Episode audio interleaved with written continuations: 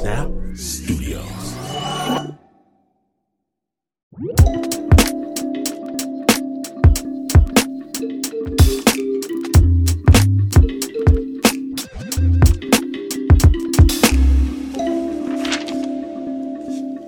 You know, I'm reading a book, like you do, on building strong families and everything. And this book says that one characteristic of strong families is that they know their history. Know their history. So I get my kids together. I sit them down to tell them the history of their family, of my family. And they sit, waiting, expectant for the knowledge to drop, right? But then I start considering that history and what I really know. At best, the most charitable way to put it is that there's a creative interpretation gene burned into our family DNA. Truth, lies, wishes, hopes, dreams all assume the same status. To give you just the smallest window, apparently, my grandmother sometimes collected kids who needed a place to live. Sometimes they stayed, sometimes they didn't, and it's wonderful. I love her for that. But over the years, who's who gets mixed up, and I have full uncles that I am just now learning I'm not technically related to. And did my grandfather really spend three years of his childhood mostly living in an actual teepee with Cherokee relatives? It seems unlikely when you say it out loud. But that's gospel. That's sacred family lore. So I tell my kids what I know. I tell them that your great great grandfather led a slave revolt and drowned his captors into the sea before turning the ship back around. I tell them that I remember the shine of tears on my grandmother's eyes when she recalled that three days after her baby Eddie was born, that he disappeared from the bassinet from where she had just lain him. And all of her relatives, and eventually all of our community, searched for this missing infant from sun up till sundown. And it was not until she prayed to her ancestors and to her Jesus that she thought to cut open the red squash. And when she pried open the gourd, there slept baby Eddie, my uncle. I tell them that your great great grandmother discovered the moon.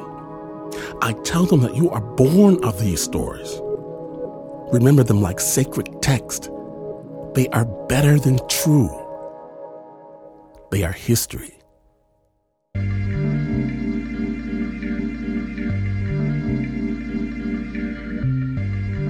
Today on Snap Judgment, we explore the family secrets that bring us together and those that tear us apart. We're calling it the family name. My name is Glynn Washington. And sometimes a lie and the truth are the same thing when you're listening to Snap Judgment.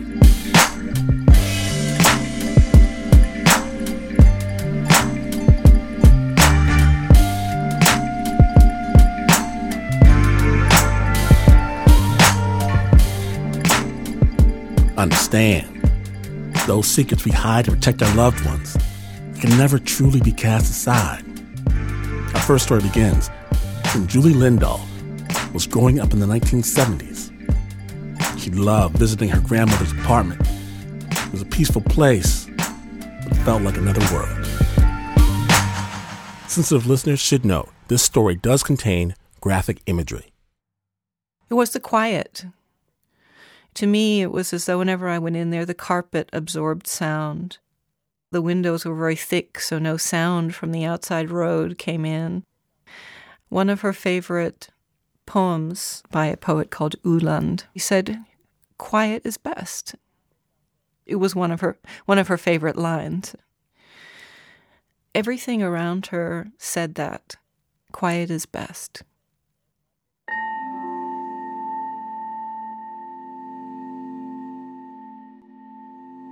In the calm of her grandmother's apartment, Julie would sometimes leaf through old family photos. One of the albums had a photo of a man in a dark overcoat standing in a field, looking down, his face a black and white blur. This was Julie's grandfather. He was a mystery to her. He died when she was young, and the only thing she knew about her grandfather was that he'd been a farmer. That's because nobody really talked about him, and somehow she knew not to ask. Any mention of her grandfather was met with silence, hostile silence. And whatever this thing was that made everybody stop talking had kind of broken everyone. Julie dealt with it by shutting down. But her sister coped in another way. Well, my sister dealt with it. She would run into the room next door, shut the door, and, and get out a crayon and paint her face with it and write all kinds of expletives on it and looked at herself in the mirror just to get it out of her system. As kids, Julie and her sister were afraid to bring it up further. But over the years, every once in a while, Julie would think back to that man in the photo with the blurry face. It wasn't until she was an adult that she got the courage to ask the question she'd held onto for so long.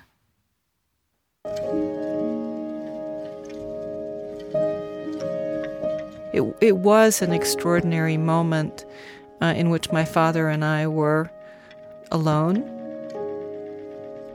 We'd had a very nice day together, and we, you know, it had started to rain, and we we got on a public bus to go back to my small apartment.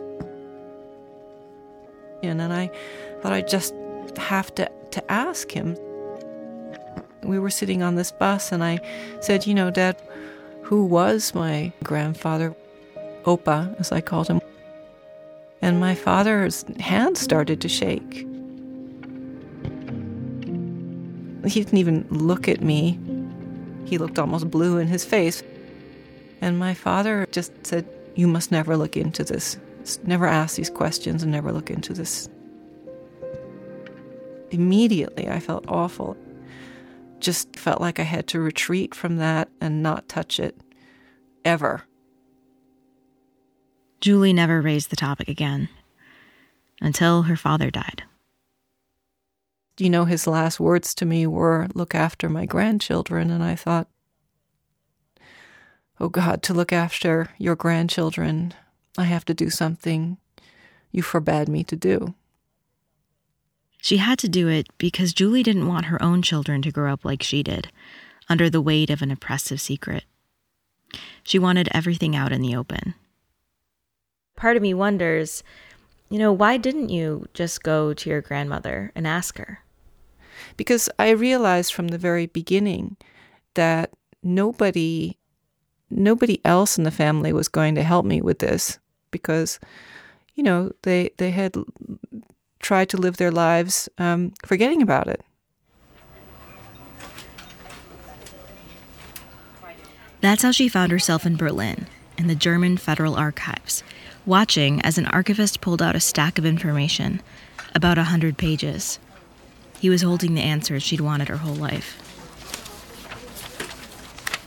And I said, Well, what's in them? And he said, Well, it's their, as far as I can see, it's mostly their application documents to marry to get into the SS. And I, I said, What?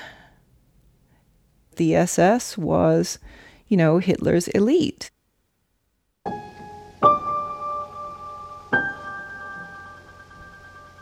What went through my head was a scream.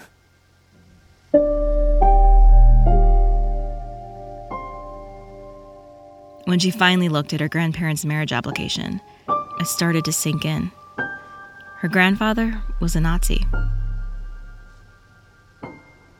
They had to present evidence of their racial purity, physical examinations, images of themselves taken from all kinds of angles, family trees. I had known my grandmother for so many, you know, all my life, of course. This image of this woman standing there holding me as a baby and rocking me and bestowing her love upon me was there. And I just couldn't square it with, you know, this picture of her laughing and smiling and looking happy and ecstatic about her application to, to be an SS wife, because she was in there too. I could see her signature everywhere in these documents, and I remembered all the birthday cards that she'd sent me that had the same handwriting in them. My grandmother has not told me the truth.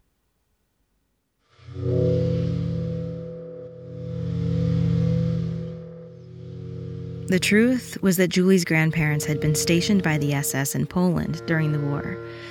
Germany had taken the farms, deported the landowners, and were essentially enslaving local Poles to farm for them until ethnic Germans could come take their place. Her grandfather's job was to oversee the farmers' estates. He had complete power over them, and he used it. He was a fanatic, and he was you know, was a completely convinced, ideologically convinced Nazi who um, who acted on all of his impulses and all the propaganda that he was pumped full of. That old blurry photo of her grandfather in a field, that was him on captured farmland. The people in the background were the Polish farmers he oversaw and Julie now knew why her grandparents had fled suddenly to Brazil in 1960. They had to escape war trials in Europe. I didn't go to see her after that. When how long was it how long after that was it that you visited your grandmother again? But I don't think I'd seen her for a couple of years. I was in Germany and, and I thought, well, I'm here, so so I I should go see her. Um, and she she was you know very um, very happy to see me, always very happy to see me, and um, I could see that she had changed uh, a lot. She had grown quite a bit older, and um, she had m- much more difficulty moving, and her hair had gone completely white. I didn't want to hurt this elderly woman uh, who had otherwise been fairly kind to me.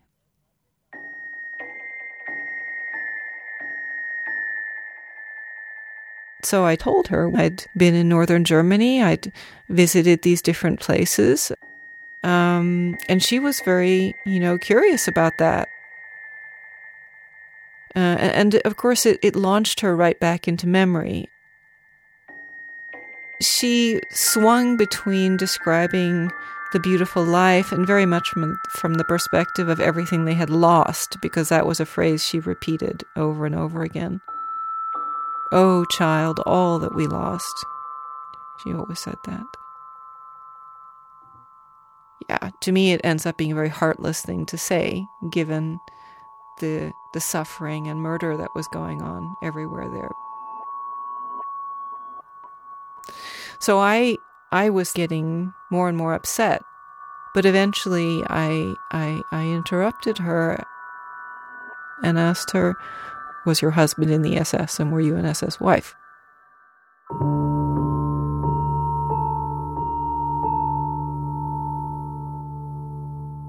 She said something like, um, well, that's just preposterous. I don't know where you got that from. I felt like someone had taken a sledgehammer to my head. Uh, and she she didn't want to stay there, obviously, because she very quickly moved on from from the topic. And I my head was hurting so much, so I just I just kind of sat there and nodded, and I could I could barely look at her anymore all I could do was sit there and, and feel this this this horror and, and, and terror at not being able to acknowledge the truth. Julie used to talk to her grandmother on the phone every week. But after that day, she started avoiding her calls.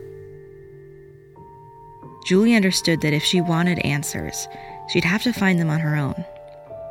So she went to the next logical place Poland.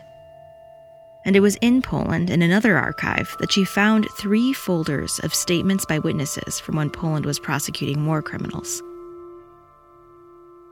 Each of the three folders had her grandfather's photo on the cover. To me, he looked pretty glassy eyed. It was as though the feeling had gone f- from his eyes. Inside the folders were statements from Polish farmers. They called her grandfather a devil to the people. All in Polish, of course, so I couldn't read them. So I sat there staring at this. But of course, for me, it was just to see this and see his face on the cover of these, of these uh, folders, and, and to know that there were all these eyewitness accounts in there was, was mortifying uh, this young historian sat there and he could see that I was just beyond myself. So he, he came in and he said, Can't you come and have a cup of tea with me in the kitchen? And the two of them sat down to tea. Julie explained what she was doing, and the historian, whose name was Robert, said he'd help. He translated some of what the witnesses described. There were horrendous um, accounts of the things that were used to torture people, and very specific with what types of tools, whips, and other horrible things that he used. Some of these people were permanently unable to get up after. People just lived in a complete state of terror.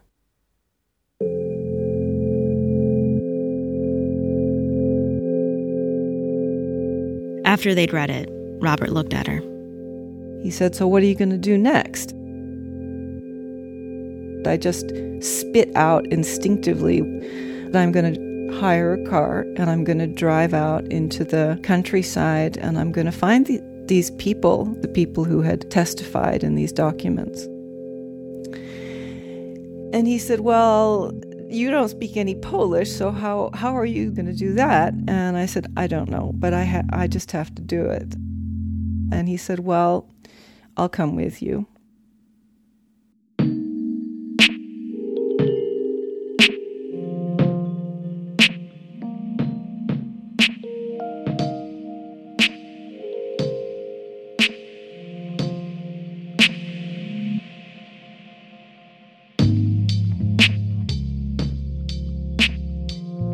Return, Julie Lindahl is headed to find the men who suffered at the hands of her grandfather decades ago.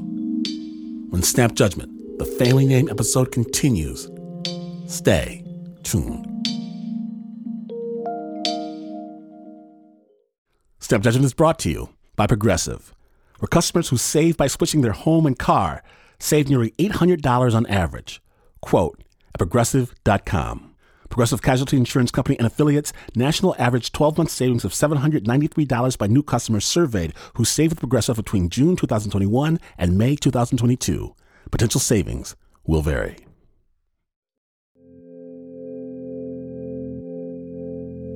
When last we left, Julie Lindahl and Robert were headed into the Polish countryside to find the men who'd called her grandfather a devil to the people.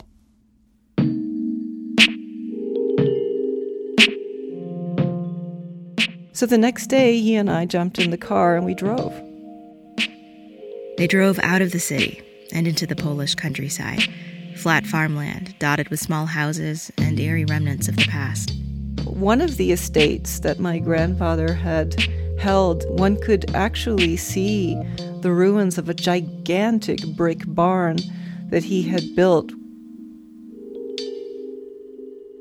The first witness they were looking for they didn't have much to go on, just a town and a family name. Julie doubted the man was even alive.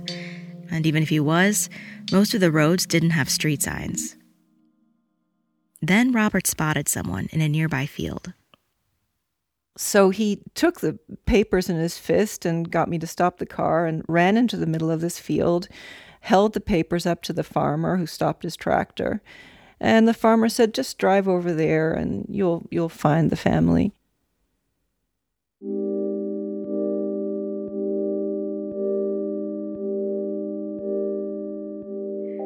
When Robert and Julie went down the road and knocked on the door of a small, dilapidated house, a timid woman in her 60s answered. And Robert explained in Polish why we were there, and, and she said, Yes, that is my husband's testimony you have there, that's his name. Please come in. The husband was sitting in a in a chair where every time he moved slightly, the kind of rusty springs could be heard. He looked pale on his face. His shirt was partly open, so you could see his ribs sticking out. It was clear that he was very sick. Robert shook his hand and explained, uh, but he, the man wouldn't shake my hand. I just sat down to the side. Robert and the man started talking in Polish. Back when Julie's grandfather was overseeing the farms, this man had been a teenager.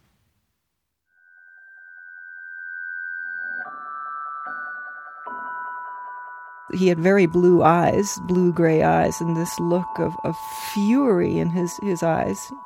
These people were kept in sort of near starving conditions. The idea was basically to keep them going as long as they were needed, and then they could be dispensed with.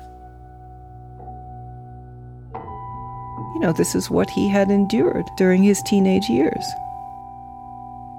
He'd say something to Robert and stop, and then he would look over at me again and just shoot this, these furious looks at me. And to me, it felt like, please let me take this. Please just shoot it all at me. Just go on, because that's why I'm here. The man with the blue eyes did not want to talk very much, and it wasn't long before Robert looked at Julie and just said, I think we need to go. At the end, I just thought, whatever I do before I leave this room, I must try to shake this man's hand because I want him to know that whatever his feelings are, that's okay with me. You know, he can have those feelings. So we were about to leave, and he didn't. He shook Robert's hand, but he didn't shake mine. And and I, I took his hand and uh, just said goodbye and, and thanked him.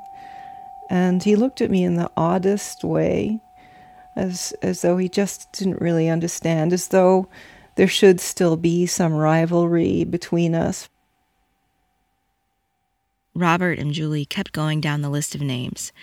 When they pulled up to the driveway of the next house, they found the second man already outside. He looked like he was in his 90s. He'd lost most of his teeth, and he was sitting on a tree stump, carving some wood with a penknife.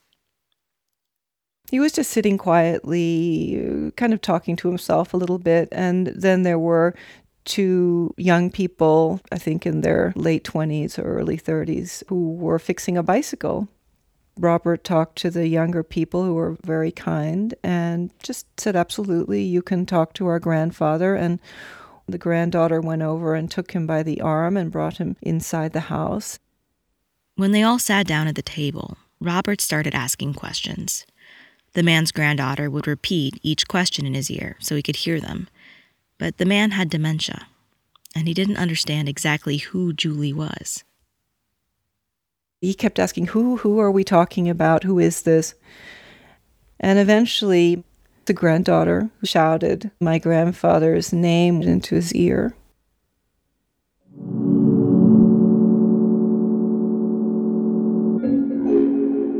And then all of a sudden, the man, you know, you could see something was coming to him in his mind. And suddenly he had sort of his hands over his head like he was protecting himself from something. He said, I'm in a, in a lineup of people who were going to be shot, and he was in this barn and he was crawling around trying to hide somewhere. And it was like somebody who was being tortured. It was almost a kind of wailing. This man was clearly actually having a flashback. I just said, Stop. We just have to stop this. And, and the granddaughter sort of calmed him down and, and, and took him outside again. And, and very quickly he reverted back to his old situation. He was there and sitting there and carving this piece of wood and, and, and became calm again. What came to me after those first two meetings when I was in the car with Robert was we were hurting people. We were bringing back memories that were better left alone. And so I actually said to Robert, I don't think that this is a good idea. I, I think we should stop doing this now. And I think somewhere he understood the, the importance of this in a way that I had not comprehended. He just continued. He said, No, we have to go on. In fact, he just got in the driver's seat and, and stepped on the pedal. Over the Polish country back roads, they wandered from house to house. Robert jumped out at each one to ask for directions until they found the house of the third man. Eventually, we pulled into just outside of a home. It was very, very isolated. What struck me was that there was this beautiful cherry orchard in front of the house. Uh, a man came out, uh, somebody, a man in his 80s, and he had actually been informed of our arrival in advance.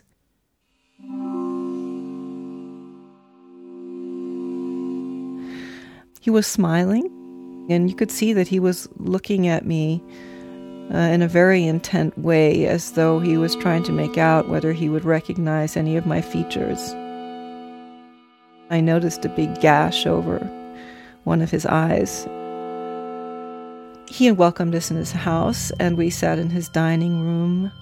His daughter and his wife came and served us cherries and, and drink, and Robert started to ask him questions. He had a, a obviously a very strong need to get this story out. The man had been 10 years old when his parents worked on her grandfather's estate, and he had clear memories of that time. This gash over his eye had been from a blow delivered by my grandfather to his head because he hadn't doffed his hat when my grandfather had walked past him. There was one thing he was insistent on talking about the gardener who worked at her grandfather's house. He explained that Julie's grandfather used to ride the fields on a white horse with a revolver and a whip. Then, at the end of the day, he'd come home and the gardener would be there.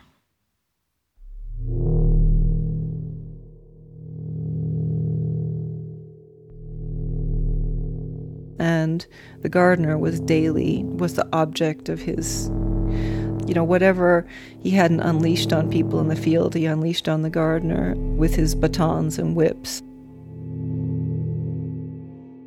I had big pools of tears on my face all the time. There was no other way to be.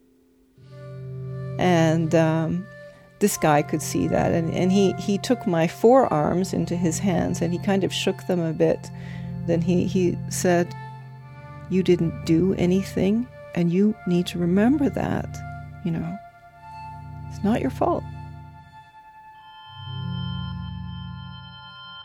He told me that if I was like my grandmother, I must be an angel. And I said, Why? And, and he said, Well, because your grandmother called the apothecary when people were beaten. Julie tried to make sense of this. It wasn't exactly how she'd pictured her grandmother during the war. And since she'd also found out that her grandfather had abused her grandmother, Julie wasn't sure how to feel. How complicit was her grandmother in all of this?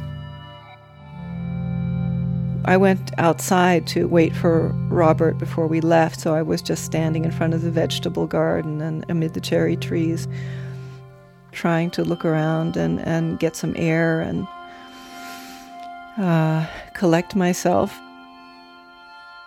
I I was looking at these rows of very beautiful looking vegetables in this plot, and suddenly I felt a physical presence.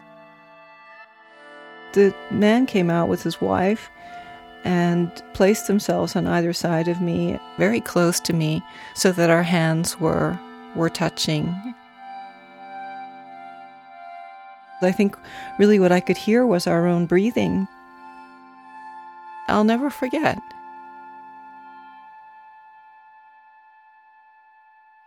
It was only later, as Julie and Robert drove away that day, that Julie realized who that man was. He was the gardener's son. It was obvious that Julie had to talk to her grandmother. She was she was over a hundred years old, and and so therefore I felt like I don't know if I can tell her and, and ask her about this. Is this the kind of thing you do to an elderly person who, when you were younger, bestowed love and affection upon you?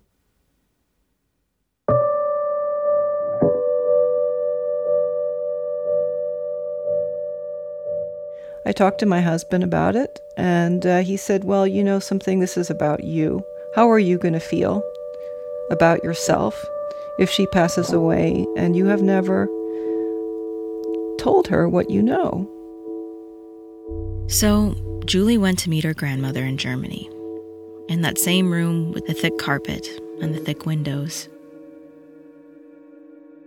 I wanted to be very close to her because I realized it was going to be a very difficult moment.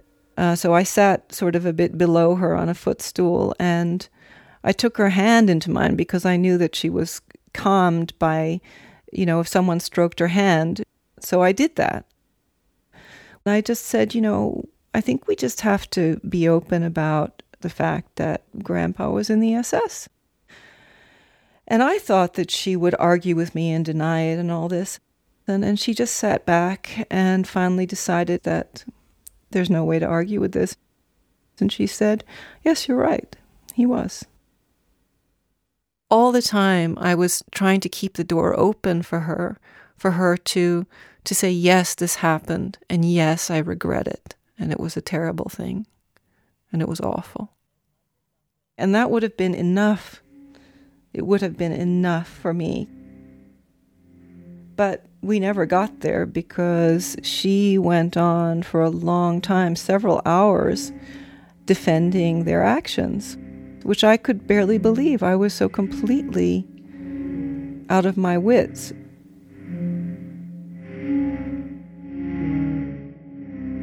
She believed that the world was out to get Germans, and you know the Holocaust was an invention by the international media to keep us Germans down. I don't know. I don't know with the years if she actually started to believe this because, you know, you can repeat something so often that it becomes your truth. There was no way she couldn't have known. Because after all, they were right in the middle of it all. I mean, an hour away from one of their places was the first place in Poland where they gassed people in trucks. So she she she knew all these things. So I thought, how can you defend this stuff? But that's what she did.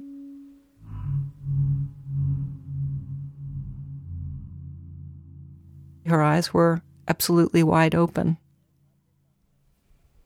Was there a moment when you realized that your relationship had changed?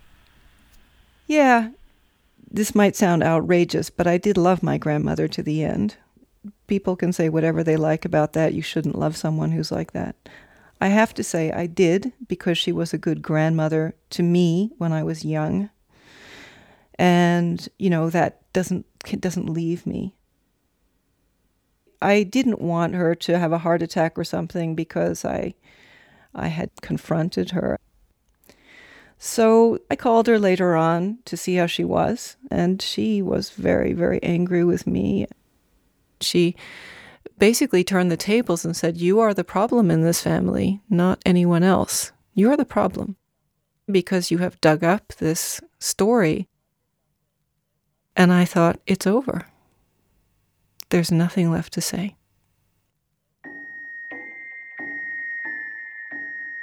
She was snapping at me through most of that conversation, but she and ended up by saying just calmly, this favorite line of hers Quiet is best.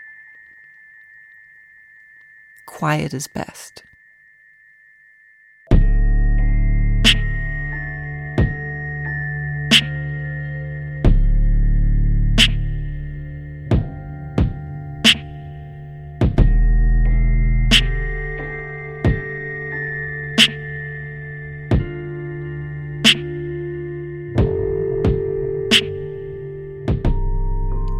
Big thanks to Julie Lindahl for sharing her story Julie has written a book about this experience. It's called The Pendulum A Granddaughter's Search for Her Family's Forbidden Nazi Past. And a version of this story was originally produced for the podcast Kind World. You can find Kind World in any podcast app with more details on our website, snapjudgment.org. The original score for that piece was by Leon Morimoto, production assistance from Liz Mak, and it was produced by Erika Lantz.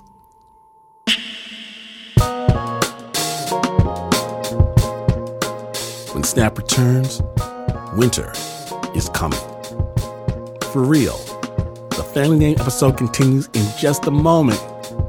Stay tuned.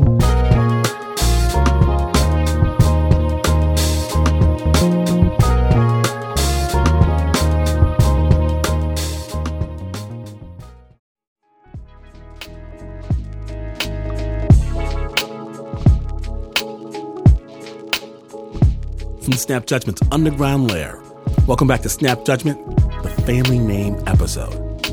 My name is Glynn Washington, and through the magic of radio transmigrification technology, we now take you to the Snap Judgment live stage where you've got the best seat in the house, and I've got a little story of my own.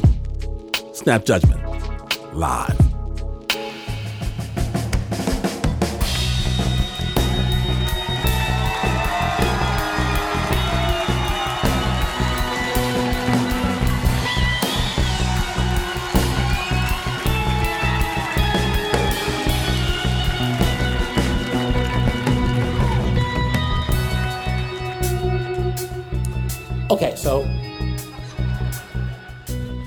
Little kid, my parents decided to move us to the middle of northern Michigan, middle of nowhere. And uh, we got a dilapidated, old, crazy, rickety, single wide mobile home. And it looked like what would happen if uh, right after the the wolf had blew and blew at the little pigs. and um, that was cool because Pops was doing the best he could. He really was. But I still had to go to school every day. And we're the only black family for 100 miles. And I was going to get it no matter what. But we handed it to him on a silver platter. I get on the school bus. And in unison, they sing. Negro, Negro, what's the matter with your house, though, Negro? Where does the rain go? I bet it's so cold. Mm. You gotta take it, right? You gotta take it. And I get home and I be a little bit grumpy. And my dad be like, that'll make you tough. That's what life's all about. Gotta be tough. My mother, she's like, I, don't like it when you're when you're hunched over when you're a little kid. It's not right. it's not good, and um, I don't think that's a good idea. Uh, well, y'all need to fix something. What I didn't understand was they had them plan. They were stretching the credit past the breaking point. They were uh, looking around, and one day, Mama came up and said, "It's moving day." And gotta understand, I'm I'm poor kid Barry. We don't like change when you're a little poor kid. You don't like to change things up. What do you mean it's moving day? We get in the car and we roll over and I see it. It's 88 acres of prime Michigan swampland. And right on the hill, it's a brand new double wide trailer. Why? It's, just, it's still wrapped in the plastic. And I can't believe, I can't believe what's going on. I can't believe that we run around. They got the shag carpet, it's got the wood paneling. And NPR, y'all don't understand the leap from a single wide to a double wide. Y'all don't get it. You don't get it at all. Michigan, rural Michigan, they got it. This was moving on up to the east side to a deluxe apartment in the sky. we was happy. I knew I couldn't ask my parents for nothing for two, maybe three years. No birthday presents, no shoes. We did not care. Didn't care. And we rolling up in there and I'm chilling in a way that I've never, I never relaxed. Some kind of, the, the faucets work, the toilet flushes, the lights come on. It's awesome. And in Michigan, in Michigan, it's, it's not a fantasy novel thing. Winter is coming. Winter's coming. And you got to get ready. And what everyone does, because we didn't have no foundation and insulation money, what you do is you put some hay bales underneath your spot. Voila, insulation. That's what we did. Put some hay bales underneath there. And I gotta tell you, first of all, when I get on the bus, that first day, I get on the bus, and they're ready to start singing. They're ready. What? What? I can't hear you. Double wide. And they wanna people wanna pull their seat over so let me sit down. No, I'm sitting by my damn self. Double wide. Tricks. I go in a I'm at home one day, I'm watching Chitty Chitty Bang Bang, drinking some hot chocolate, and I'm loving life. And on cue, winter comes. And I don't care. Nice and toasty and warm and carrying on. But then, one day, I wake up and go to turn on the water faucet. And no water comes out. And my brother, he comes in, he's like, Dad's gone, but um, the water pipes are frozen. Uh huh. Don't worry, Mom's down underneath the house with the torch unfreezing the water pipes. Again, I'm a little kid wary. All right, okay. I get it. She's unfreezing the water with a torch, Mama? All right. And I wait a minute, and he's playing stupid, so I have to say it first. Brother, bruh,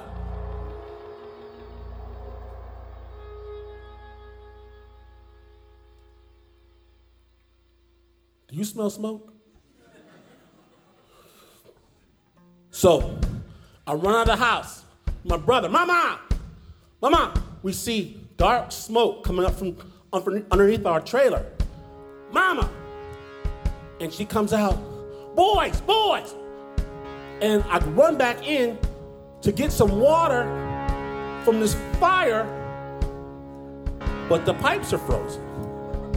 And I run back out, and we start trying to push snow underneath our house at this monster, which by now has got orange fingers licking out, trying to destroy our home. And we're working together as fast as we can, but this monster is too much. And it's consuming our little bit of hope in this Michigan wasteland. And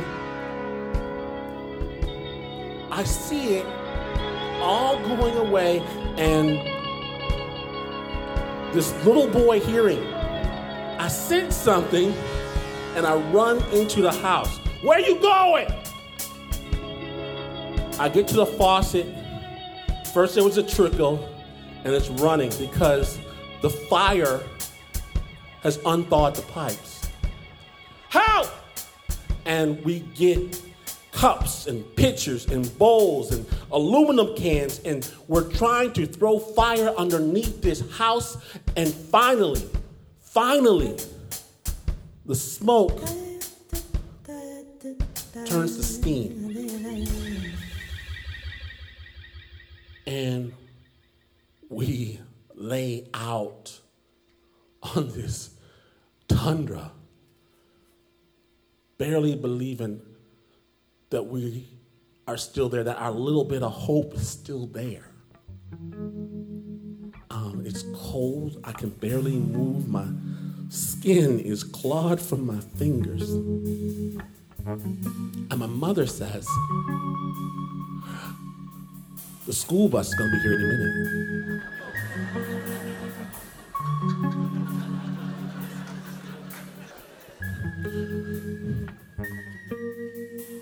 We run back in the house, try to get a clothes on or something, a shirt, whatever, run, barely make the school bus. And the boy sitting next to me is like, What happened to you? And I'm thinking he's talking about the fact I have two different kinds of shoes on, sleep in my eye, my hair's not combed. But now he's he's pointing over at the house. And there's a black, oily mar on our double wide mobile home. It takes the kids about three days. Negro, Negro, what's the matter with your house, though? Negro, you burned it down, though. Everybody sing.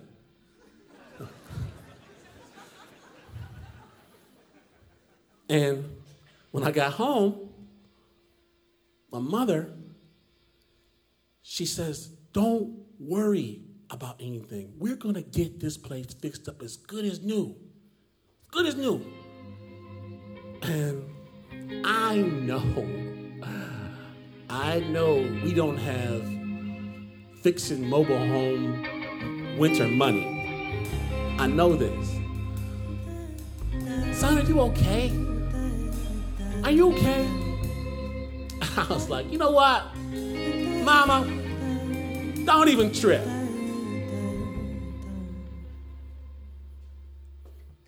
Nobody even noticed.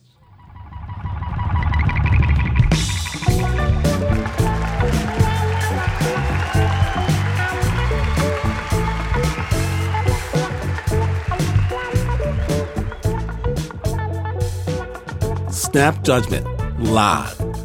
Such good times touring around this amazing country of ours. And know this snappers are everywhere, everywhere. We were just back by the funk of Bells Atlas. And Bells Atlas, they've got a brand new album coming out. You can get it, it's at bellsatlas.com.